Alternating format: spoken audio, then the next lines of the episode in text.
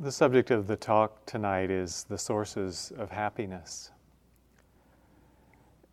The whole point of the teachings of the Buddha was for us to find happiness. Although he often talked about it in terms of the end of suffering, uh, the outcome is the same. So, however you want to language it, the outcome is the same. The Buddha often used this kind of negative language in his teaching, and so the end of suffering is uh, consistent with his terminology. But he also used a lot of very positive expressions for different kinds of happiness. In the Pali, I'll just mention a few Pali words and their sense in English. Uh, one word he often used was sukha. I really like this word because it sounds a lot like sugar, you know, and it has that kind of sweetness um, which means uh, ha- alternately happiness or pleasure, I think of it as a quiet kind of contentment. The word piti, which many of you are familiar with, refers to a happiness specifically that's associated with meditation. There's a kind of delight when you really connect well with your meditation focus, whether it's the breath, the body, a mood and you're really present with it and meeting it with a fullness of attention, there's a delight, a meditative delight in that. The word ananda means bliss, and it's used in a lot of names. The Buddha's attendant was named Ananda. You see it a lot in uh, monks and nuns' names in Asia. My preceptor was uh, the Venerable Panyananda, the bliss of wisdom. The word pamojja means joy. It's one of the factors in what's called transcendent dependent arising, the increase in joy. Somanassa means a gladness of mind. I believe it's mentioned in the Satipatthana in a few places. And one contemporary scholar and commentator named Venerable Analayo wrote a wonderful book called Satipatthana, a book length exposition of the Satipatthana Sutta put it this way the entire scheme of the gradual training can be envisaged as a progressive refinement of joy. So, really, that's what we're here to do. We're here to refine the sense of joy and happiness that we experience both in our retreat life and in our daily life. That's what the path is about. This summer, I was sitting with a Buddhist teacher uh, who is a monk, and I decided not to name him because I want to be able to speak freely about him uh, based on my own suppositions. And I may or may not be right, so I don't kind of want to taint his name with my projections. And I also don't want to create a lot of expectations in you. There's nothing you know, worse than being told somebody's a fantastic teacher and then you meet them you, oh, what a disappointment. So I'm not going to share his name, and that will enable me to speak a little more freely about him.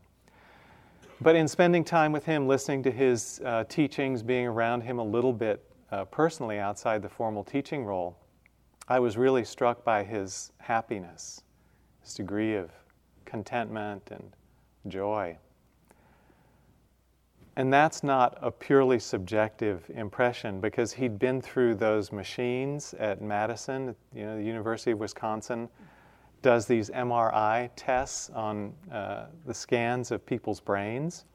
And his happiness quotient in the brain scan was kind of off the chart.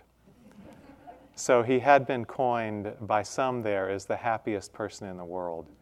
But they haven't tested everybody yet, even at Madison, so we won't call him that for sure.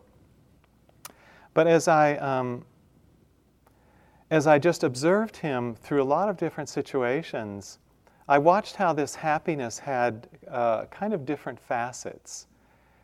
If he was not called on to do anything, it wasn't like he was always bubbling over with some kind of cheerful, smiling delight. Often, if he wasn't interactive, he'd be very quiet, peaceful, very low key, and you could sort of just overlook his presence. If he was in a room with people, he wasn't called on to do anything, very simple and modest and humble. But when he taught And often when he interacted, he was really playful. And he'd break into smiles and laughter very easily, and it w- was very contagious. So, being around him for a while, one tended to uh, soak up that happiness through his, through his manifestation of it. But he, he was quite charismatic also. And as I spent the time around him, I started to wonder where did his happiness come from? Because I wanted some also. And I thought, if he developed it, that means any of us could develop it to that extent. That's one of the promises of the path. And as I reflected on it, it seemed to me that in the teaching of the Buddha, there are basically five avenues or five means to developing happiness. And I kind of reflected on each of them in relation to him as I observed him and listened to him teach. So that's what I want to talk about tonight is these five sources of happiness in the teachings of the Buddha. But first I want to say why is this of interest to us? Well, because happiness is the destination of the path. It's something that I think we're all interested in.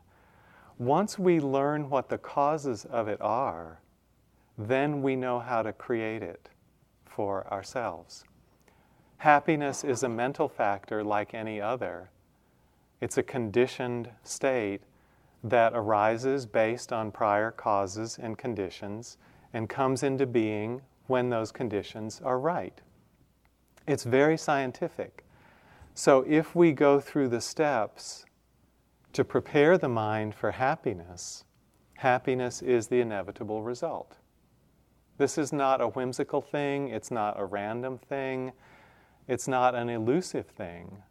As it often feels in Western literature, it's really hard to figure out in, in Western life why some people are happy and some are not. But in the Buddhist teachings, it's very, you might say, predictable. Now, of course, we're all starting from a different point. And so it's not easy to predict, it's not possible to, possible to predict the timing of the development of happiness in anyone's practice.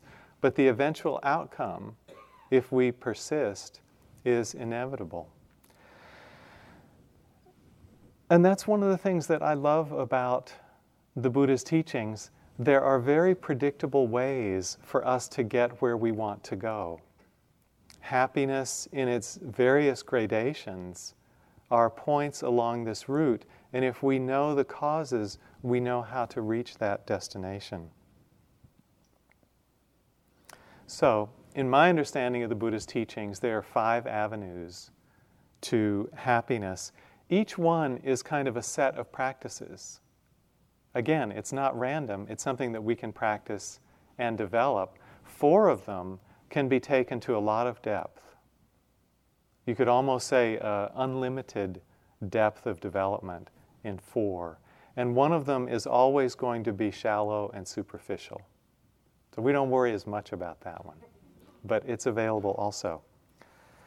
Now, the other thing I want to say is this is just in our tradition of uh, Theravadan Buddhism and the Buddha's teachings in the Pali Canon.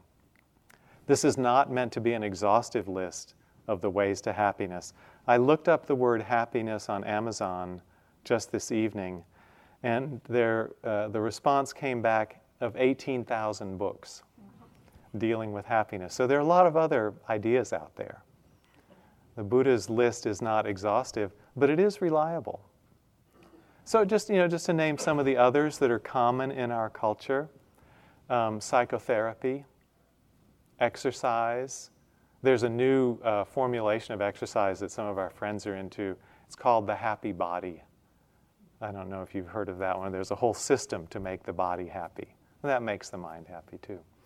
Uh, developing creativity, spending time in nature, and I'm sure you all have your own lists as well.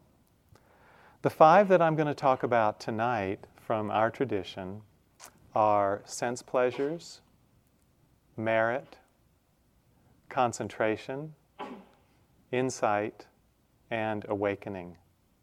And I'll talk about each one a little bit as we go. In the order that I gave them. Each one is a, a progressively more refined, more reliable, and more satisfying form of happiness. So I'll talk about them in that order. The other thing to say about all five of these avenues is that they rest on a common understanding in the Buddhist tradition of what constitutes genuine happiness. And that is that the forces in the mind of greed, aversion, and delusion are uh, reduced and eventually absent. So, this is the sense of when we say in our practice that the mind becomes more pure, we mean something pretty precise by this, which is that greed, aversion, and delusion decline over the course of our Dharma practice.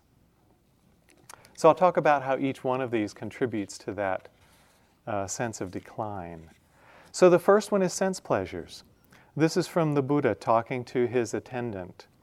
Ananda, there are these five cords of sense pleasure. What five? Forms, which is a synonym for sights. Often when the Buddha says form, also means sights. Cognizable by the eye that are desirable, lovely, agreeable, pleasing, sensually enticing, and tantalizing. Isn't that nice to think of all the sights in the world that have that combination of qualities? Sounds cognizable by the ear that are desirable, lovely, agreeable, pleasing, sensually enticing, and tantalizing. Odors cognizable by the nose, tastes cognizable by the tongue, sensations cognizable by the body, similarly. The pleasure and joy that arise in dependence on these, that is called sensual pleasure. And what came to my mind when I read this was a trip that Sally and I took to a museum in San Francisco. The De Young Museum in Golden Gate Park was showing this uh, quite wonderful exhibition of Impressionist paintings the Musée d'Orsay in Paris was undergoing a renovation, and so they were lending out uh, quite a large body of their works. And they're doing it in two stages. So the first stage was, uh, I think, called the birth of Impressionism. So it was the early stages of Impressionism and leading into the more mature. And as the exhibit went on, it moved through time, and you saw Impressionism develop from the early paintings by Manet and Degas, which were really more realistic, into the later paintings by Renoir and Monet that got much more just plays of light and color. And as we walked through the exhibit, the further we got and the more kind of impressionistic the paintings got, the smile on my face was just growing and growing. I wasn't even thinking about it, but as I was looking at the beauty of these Monets and Renoirs and Pissarros, I just got this sense of joy, and the smile just started to grow until I noticed it. Then I became a little self conscious. But it really is a delight to see beautiful things, to hear beautiful music, like a, a symphony and concert. I thought if an alien came to this planet and wanted to see the the kind of the greatest thing that Western culture had produced, I would take them to a symphony hall and let them hear a concert of something like Beethoven's Fifth. And you know, the interplay of all the instruments and the harmony is just magical. So we can have very high degrees of pleasure and bliss and joy in exposure to these the pleasures of the of the five senses. And this is a natural part of life for lay people. When you think rather longingly about your life outside, I bet it's the sense pleasures that you're thinking of. Having a good meal with friends, you know, enjoying your favorite latte, making love, listening to your favorite music at home or driving in your car. These are the things that make our lay lives delightful in, in many small moments. They kind of make uh, moments of uplift through these pleasurable experiences through the five physical senses. When we come into this environment, as I mentioned in my previous talk, one of the sorrows of this life is the loss of those kinds of pleasures. And we feel that for a while until, we adjust. And then the joys of the renunciate life tend to make us not worry so much about that part. Now, I'm sure you've heard that in the Buddha's teachings there are lots of warnings about the dangers of sense pleasures. Generally, in Buddhism, sense pleasures get a bad rap. I'm sure you've tuned into that. Here's a classical statement from the Buddha Bhikkhus, these two extremes should not be followed by one who has gone forth into homelessness. What two? The pursuit of sensual happiness in sensual pleasures, which is the way of worldlings, ignoble, unbeneficial. And the pursuit of self mortification, which is painful, ignoble, unbeneficial. Without veering towards either of these extremes, the Tathagata has awakened to the middle way, which gives rise to vision, knowledge, which leads to peace, to enlightenment, to nibbana. But notice the preface on this for one who has gone forth into homelessness. That is, the teachings warning about sense pleasures are mostly given to monastics. People whose whole lifestyle is giving up access to sense pleasures. That's the foundation of the renunciate life. It's also a foundation for our life here. So, you know, we don't make the pursuit of sense pleasures a big part of your being here. And it's not highly recommended. It tends to distract the mind from our essential concern, which is observing the mind and, it, its movements. In other suttas, the Buddha compares sense pleasures to a dry bone because ultimately there's not real meat or sustenance there, to a dream because they're so fleeting that they can almost seem illusory, and not, not so worth pursuing. But it would be wrong to believe that the Buddha condemned sense pleasures for lay people. He didn't. In fact, in one sutta, he said that one enjoying sense pleasures may be praised if the wealth that they depend on has been acquired lawfully and is shared to make oneself and others happy. So there's this kind of link between sense pleasures and wealth, which is logical if you think about it. A lot of sense pleasures cost money. So the Buddha was making that, that link. It's what we use as lay people. We use money and we enjoy sense pleasures. But of course, we all know that sense pleasures are not the final word. They're a limited kind of happiness, they're uh, temporary, they come and go, and their satisfaction is transient. It's good for a bit, but it ends very quickly. I remember um, Sally and I were eating lunch one day this summer at our kitchen table, and we had uh, homemade chocolate chip cookies. And I was eating one of these sort of fresh out of the oven chocolate chip cookies. And I remember saying to her, You know, it's really hard to be unhappy eating a fresh chocolate chip cookie.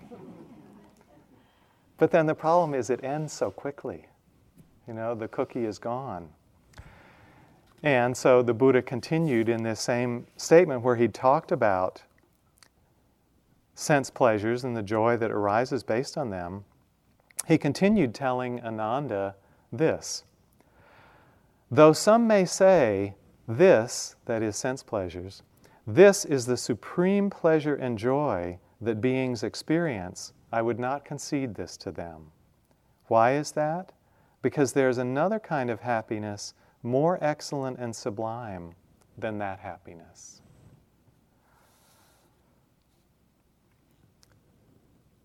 So then we move on to the um, we'll take a look at this next kind of happiness, which is a higher level. So I just want to mention that when I reflected on the enjoyment of sense pleasures in relationship to this teacher that I mentioned, as a monk, uh, sense pleasures didn't, d- didn't make up a huge part of his life. All I really saw was that he enjoyed some meals, but he seemed to enjoy every meal equally. Whatever he was served, he seemed to eat it with an equal degree of happiness or equanimity. So I didn't see any particular preference or craving, and it wasn't a big deal for him. So for him, sense pleasures were not a big component. For us, they're a, they're a bigger component in our daily life. The second of the avenues, the second of the sources, is a word that um, has a little bit of ambivalence among Westerners. That word is merit. It's a translation of the Pali word punya, and it basically means uh, wholesome action or skillful action. But this term merit, I don't know, it's kind of tied up with merit badges and maybe with the idea of, you know, you bring an apple and put it on your high school teacher's desk and then you're, you know, then you're a good kid or a good student. There's something a little too goody-goody about the word and a lot of us don't feel comfortable with it. Unfortunately, there's not another word that's in common use to translate the term, so I'm going to use this word merit. You'll read it a lot in Buddhist teachings. And if you just think of it as skillful action, hopefully that will take some of the weird vibration away from it. But I'll continue to use the word merit. The understanding is that when we engage in skillful action, it brings positive results back into our life. Some of these results may be experienced on the physical level, some of them may be experienced on the mental or emotional level. But at any rate, the results tend to lead to happiness. And this is the basic law of karma. One of the quotations I think has been mentioned a couple of times is this opening of the Dhammapada. All states come from mind, are preceded by mind, are ruled by mind. Speak and act with a pure mind, and happiness will follow you like your shadow, unshakable. This is the sense of merit that when we act from a purity of mind, happiness and good results come back into our life. Now, I think it's really interesting to take in that understanding. If you understand karma in this way, and if you have a degree of faith in it, you start to realize that this provides the the lever, you could say, or the engine for us to build happiness into our lives. We can control to some degree the future outcome of our life by looking at the intention that we act upon now.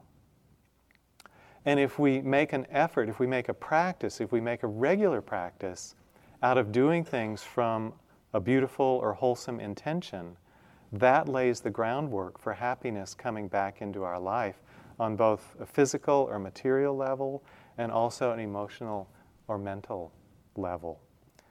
So, this understanding of karma starts to give us a certain degree of, of power around our life and take away some of the seeming randomness of it. This concept of merit is what most lay Buddhists in Asia practice for. Most, most lay people in countries like Thailand and Burma don't do a lot of the kind of meditation that we're doing here. Some do, but the majority of Buddhists don't go into intensive retreat in the way that you're doing it. Rather, they feel that their happiness will be generated by an ongoing series of wholesome actions. And so that's what they structure their relationship to Buddhism around offering food at the temple to the monks or to the nuns, making prayers, developing in, in loving kindness, observing the five precepts or the eight precepts. This is considered uh, in Asia, and the roots are in the Buddhist teachings, this is considered a good lay path someone following this course of things is considered to be carrying out a good path of lay practice.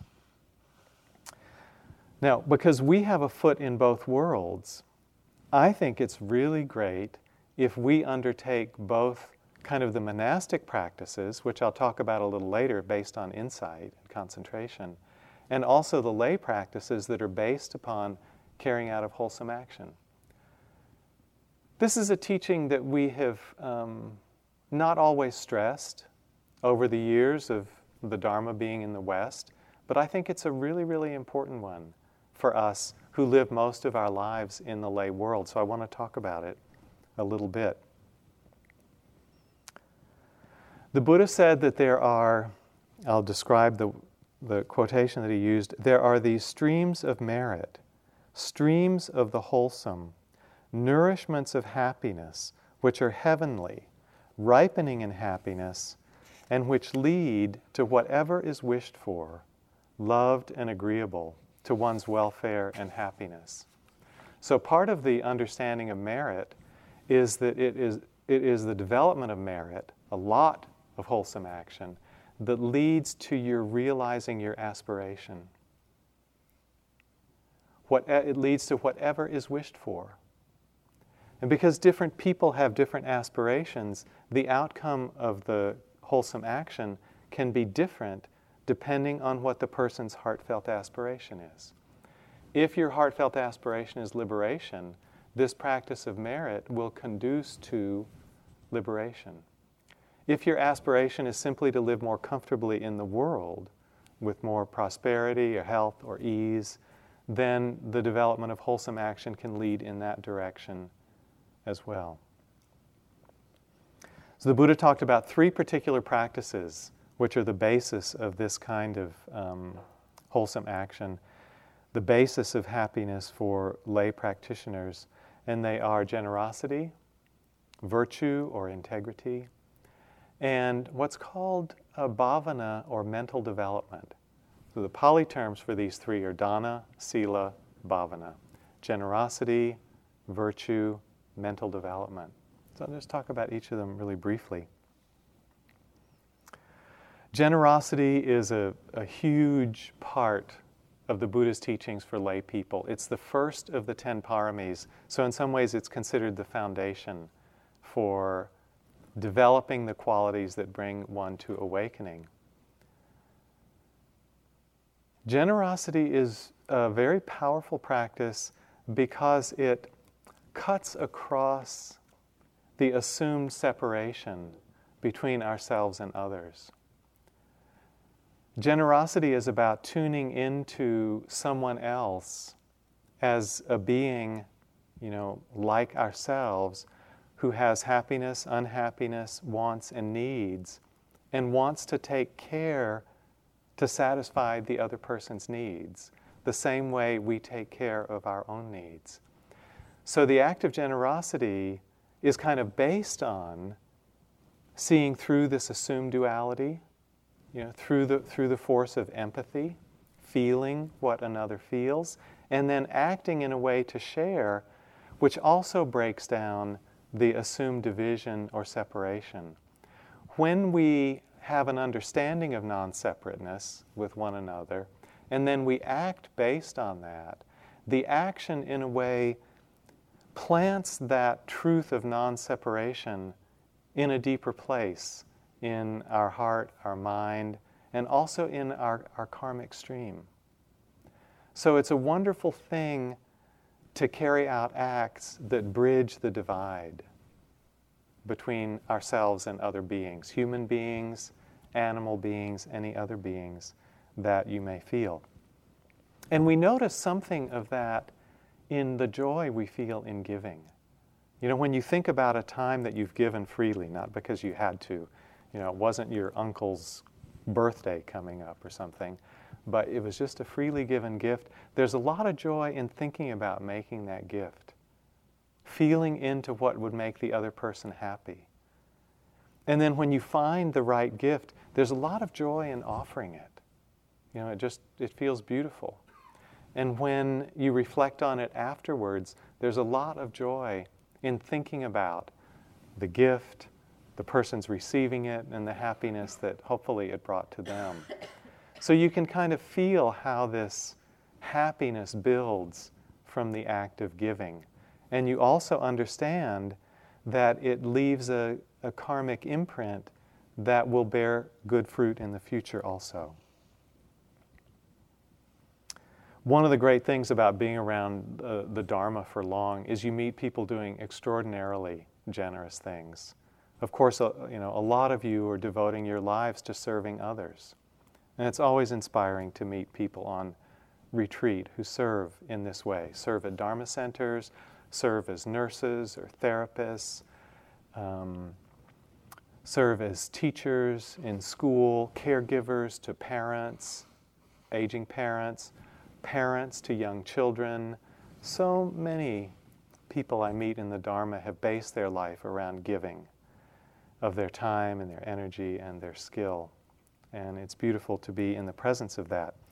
So I was um, teaching a retreat in New Mexico one time, and I was driving in the car on the way home with this woman who had recently returned from Thailand. She had gone to Thailand a relatively wealthy person. She had worked as a management consultant for many years and built up savings, invested in some real estate and some different properties. Went to Thailand with the intention to give it all away and to retire to, to live in a monastery or nunnery. So she got to Thailand and she made connections with different, different places, both monasteries and nunneries. And while there, she sold her properties in the States and channeled her money to give to these different places that she'd visited that she wanted to support. She sold all her properties except one and just gave the money away. It was hundreds of thousands of dollars that she gave away. And she moved into one of the monasteries or nunnery, I can't remember which, and got sick. And she could no longer really practice. She needed to return to the States to look after her health. She only had one property left. She came back, sold that, got enough money to live on for a while, look after her health, went back into her job as a management consultant. The beautiful thing was she had no regrets. She'd given away almost everything she owned to support the Dharma, and she had no regrets about it. And I just know that the fruit of that giving was going to enrich her for years to come. It was very inspiring. That's Dana. Sila, or integrity or virtue, Sky talked about a lot in her talk uh, earlier this week, so I won't go into that in a lot of detail. I'll just mention uh, one thing that Sky said, and just to kind of repeat that. When we observe our Sila closely, keeping the spirit of, of non harming, and really conscientious with that, we're also giving a gift in that observance. The Buddha said, What we give to countless beings is freedom from fear. And that's a wonderful thing. When you know somebody who has really good sila, there's a, there's a real feeling of trust in that person. It makes it very safe to be around them. And you can feel that atmosphere influencing the other people who come into their orbit, so that those people create kind of a zone of safety and the people who move in that zone are all uh, receiving this gift of fearlessness. It makes a safe place for countless beings. In terms of the benefit of observing uh, this kind of integrity closely, the Buddha said that it brings a certain kind of happiness which he called the bliss of blamelessness.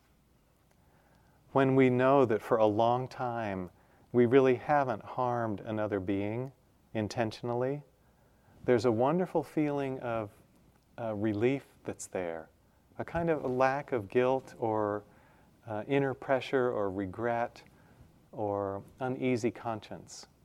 Real feeling of uh, purity and ease, the Buddha called the bliss of blamelessness. That's the fruit, a fruit of integrity. And this third word, dana, sila, bhavana, is very interesting. Bhava means uh, being or existence or becoming. So bhavana means bringing into being. It's a synonym sometimes for uh, meditation. A common translation is mental development. And I love this sense that we are bringing into being our own hearts and minds. That's really the sense of bhavana that we learn how to shape our heart and mind in a beautiful direction.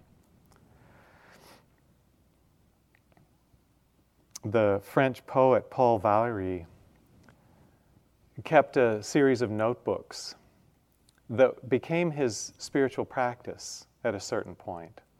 I think he didn't publish them during his life, they were published posthumously. But he wrote for one or two hours every morning in these personal notebooks, which were kind of a diary of his inner exploration. He'd write on a lot of different themes. It wasn't poetry, it was just reflecting on a lot of the things that he read. And his own understanding of it, it, it was his spiritual practice. And he said of it, Other people write books. I am making my mind. But that's what we're doing here. We're making our minds. Step by step, moment by moment, we're fashioning what's in here. When the Buddha talked about bhavana as a form of merit or wholesome action, he tended to talk about it in terms specifically of developing uh, the practice of loving kindness. So, in terms of merit, the sense is um, something that lay people, people in daily life, can easily access and build. The sense of loving kindness, compassion, connection, you could put gratitude in that. And the other quality that he talked about often was the development of faith.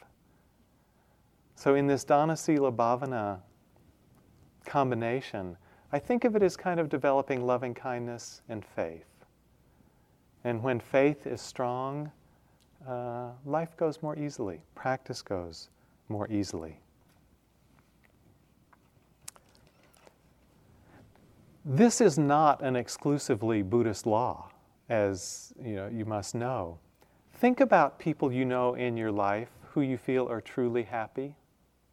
Just run over your acquaintances, see who comes to mind among the people that you know, who you feel are happy and take a look at their lives and see if they aren't characterized by generosity, integrity, and some degree of loving kindness. You could say that these are the, the requisites for normal human happiness.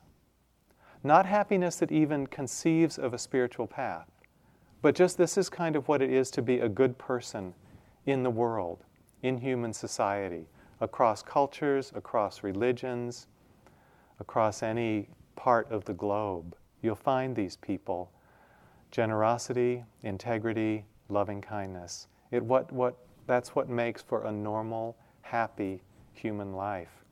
As we develop these three in our lay life, we also will be generating the conditions for a normal, happy life. I think it's interesting, just one final note what all three of these have in common is they're all based on empathy and caring for others. And that's so interesting to me that the basis of a happy human life is caring for others and then expressing that. When I thought about this in relation to the, the teacher that I was with, the connection was, was very apparent. Um, his conduct was very, very uh, blameless. I'd never seen him do anything that would in any way give offense to someone. Very gentle uh, person, spoke kindly when he, when he spoke. Of course, he was practicing a lot of precepts, but you could just feel there was a genuine intention of kindness and compassion um, behind them. The next of the avenues to happiness is concentration. The third after sense pleasures and merit. And concentration, now we're getting into the realm of what you're doing on this retreat. So, this is something special. This is not something that a lot of people in normal daily lives have access to or are able to develop strongly, but it's one of the key things that we're doing here. Concentration is the common translation of the Pali word samadhi, it really refers to a mind that has uh, gathered itself into the present moment, that has become, as Carol said the other night, one pointed in its awareness of the present moment. This gathering into the present moment brings a lot of strength to the mind. Normally, in our daily life, we're distracted by past thoughts, by future thoughts, by what we have to do next, by running here and there. In this situation, because our, our activities become so simple, enables us more and more to gather our full attention and put it into just this moment. When that happens, you'll feel it. You'll feel the mind really collect upon the breath or body or sound in a very wholehearted way. And then we find the mind has a lot of strength. When the mind collects in this way, it becomes uh, still, and you can feel a little bit in that place, it's hard to shake it. You know, when the mind's distracted, any little sound might throw us off or start us down a, a path of thought and papancha. When the mind really comes together in this way, it acquires a strength that lets it stay connected to the present moment. And that brings a sense of stillness and peace and well being.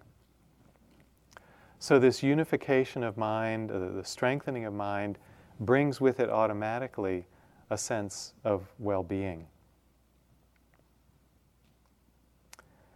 If you look back over some of your um, fondest memories in meditation, or what you might say are some of the happiest moments that you've had, I bet they'll exhibit this factor of concentration.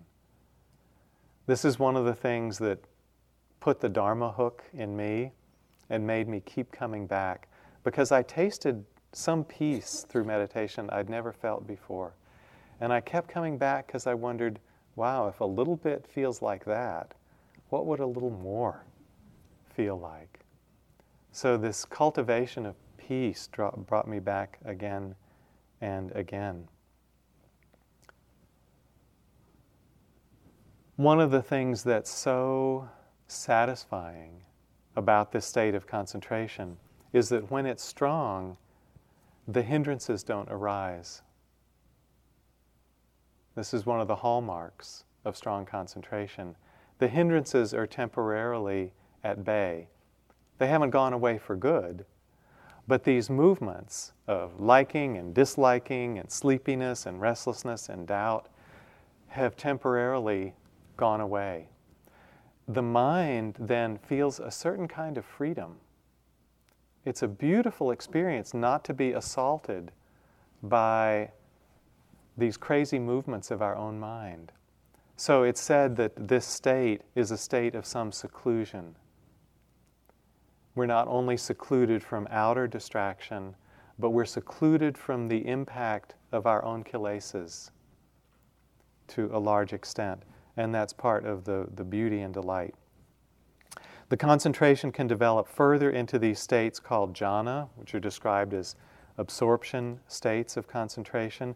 This is the Buddha's description of the first of the jhanas. There are seven states beyond this, but this is the first one. The meditator enters and abides in the first jhana with rapture and pleasure born of seclusion. She makes the rapture and pleasure born of seclusion drench, fill, steep, and pervade her body, so that there is no part of her whole body unpervaded by the rapture and pleasure. The development of this kind of uh, joy and pleasure in meditation, of course, reinforces our ability to stay present because now the present moment experience is satisfying in itself.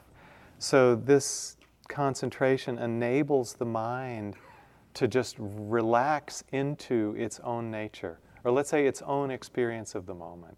That's a better way to say it. And so it, it can become a little bit self supporting because the mind's not being drawn out through uh, likes and dislikes, through wants. And one of the other things that happen as the mind comes to settle into itself more and more is that the body also starts to settle. I think for most of us in the West, we've grown up in a very busy culture, and our body reflects that. when we come to meditation, often we've picked up the energy of the fast paced society that we're in the middle of. And I know I often felt in the early years of practice that that energy was vibrating my body and was kind of rising up, was coming into the head a lot. And it was hard for me to settle in a relaxed way lower into my body because I felt I was just still reeling from all the busyness that my life had picked up. And especially if there's any, um, if there's any injury, trauma, deep hurt, that kind of buzzy energy gets uh, even stronger. So, a lot of what happens as we calm the mind in meditation is the body also calms and lets go of that unnecessary kind of frantic energy that's so prevalent outside. And sometimes it can take a long time for that calming to happen, but it's part of the natural process. And when the body does start to calm, it's much simpler for the mind to rest because it's not meeting the jangly energy in the body. The practices that you're doing, the practices uh, that we've been instructing in the mornings, all develop this quality of concentration and samadhi. You don't need to do anything differently. Sometimes people want to develop uh, concentration very strongly and go in a particular direction, and a few people on the retreat may end up doing that. But for most of you, the practices that you are doing through the Vipassana instructions will lead you to deeper and deeper concentration as you go through the retreat, and that will be sufficient. The next of the avenues is insight. This is basically the growth of wisdom or understanding. This is what all our uh, instructions are pointing to. This is what most of the evening talks will be pointing to. This is really what the retreat is structured around. I don't have to talk about this a lot tonight. I know you're very familiar with this ground. I'll just kind of recap. Insight is really around the most important thing is understanding what is it that we do with our minds that leads to suffering and what can we do through our minds that leads to the end of suffering or to happiness. This is what we're here to understand. The Buddhist formulation of this question came in two or three different uh, main paradigms. The first, probably most important, is the Four Noble Truths to understand suffering, its cause, its end, and the path to its end. So, in this, we spend, I'd say, most of our time on the second and third Noble Truths. How do we understand the rising of craving, which is the source of suffering, and how do we release that craving to come to the at least temporary end of craving and to that place of freedom? So, this is really the crux of our meditation practice. If we're caught in something, there's some kind of craving at work, how do we release that and return the mind to a place of freedom, relative freedom, ease, relaxation, well being? There's a central investigation goes on through the Four Noble Truths. Another insight that's commonly talked about is the insight into the three characteristics the understanding of impermanence, unsatisfactoriness, and not self. But these insights are very closely related to the Four Noble Truths. As we understand that everything is in the process of change, we don't tend to hang on or to grasp as much. So we move through life more easily, letting things come as they come and letting things go as they go.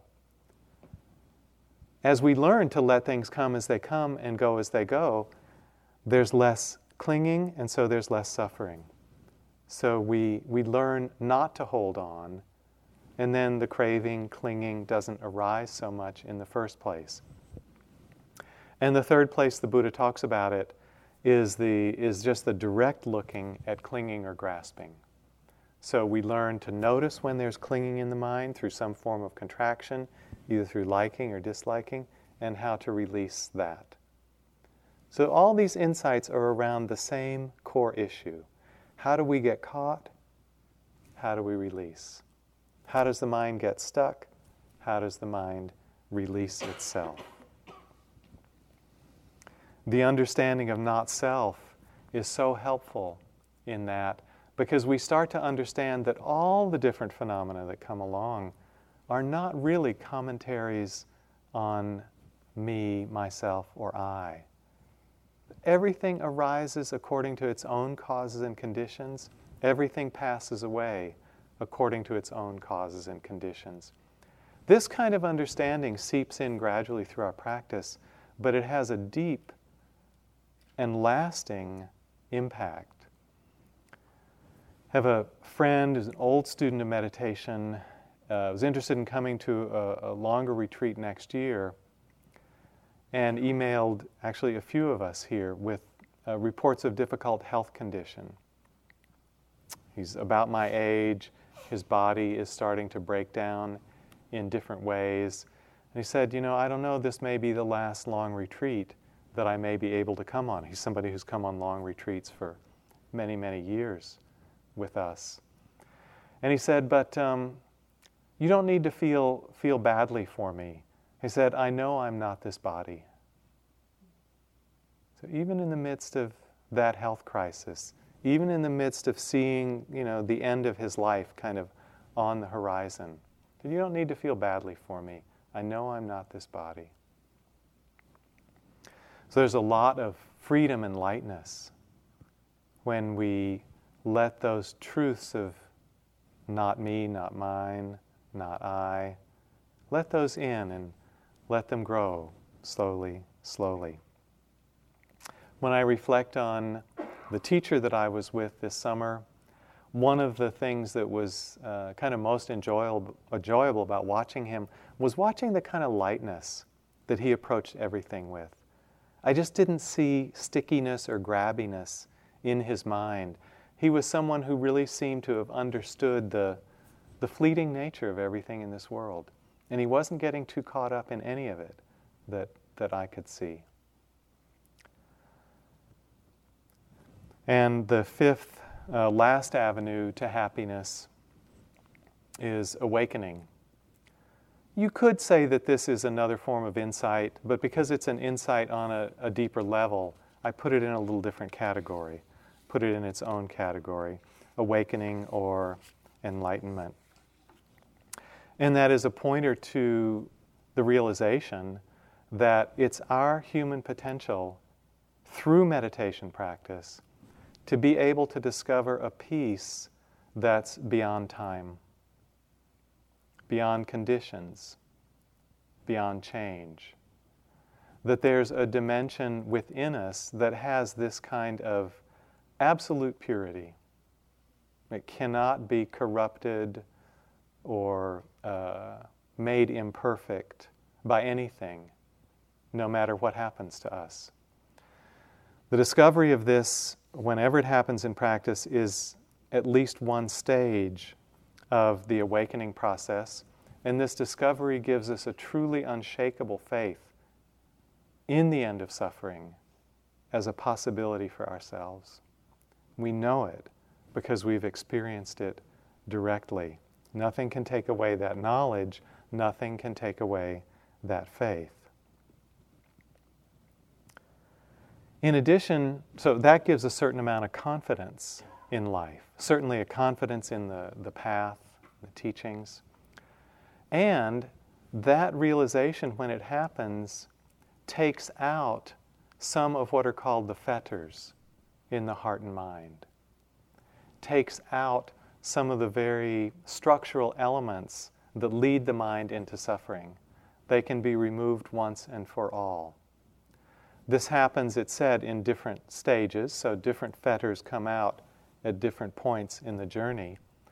But ultimately, the Buddha said, all the tendencies of mind that can possibly lead us into suffering, that means all the forms of greed, aversion, and delusion, can be taken out of the mind so that there's no longer any potential for suffering to arise in the mind stream. This, the Buddha said, was the highest happiness. The Buddha said that the happiness of sense pleasures were not one sixteenth of the happiness of this kind of awakening.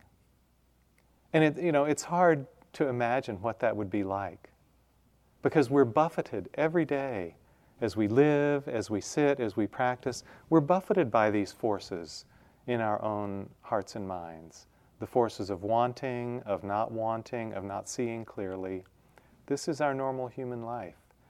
And to come to a place where we knew that those forces could not come again to harm us, to injure us, what a relief. What a blessing. What happiness. So, in closing, I just want to mention that uh, this monk, who seemed to know what he was talking about, said that the main cause for this kind of freedom is happiness.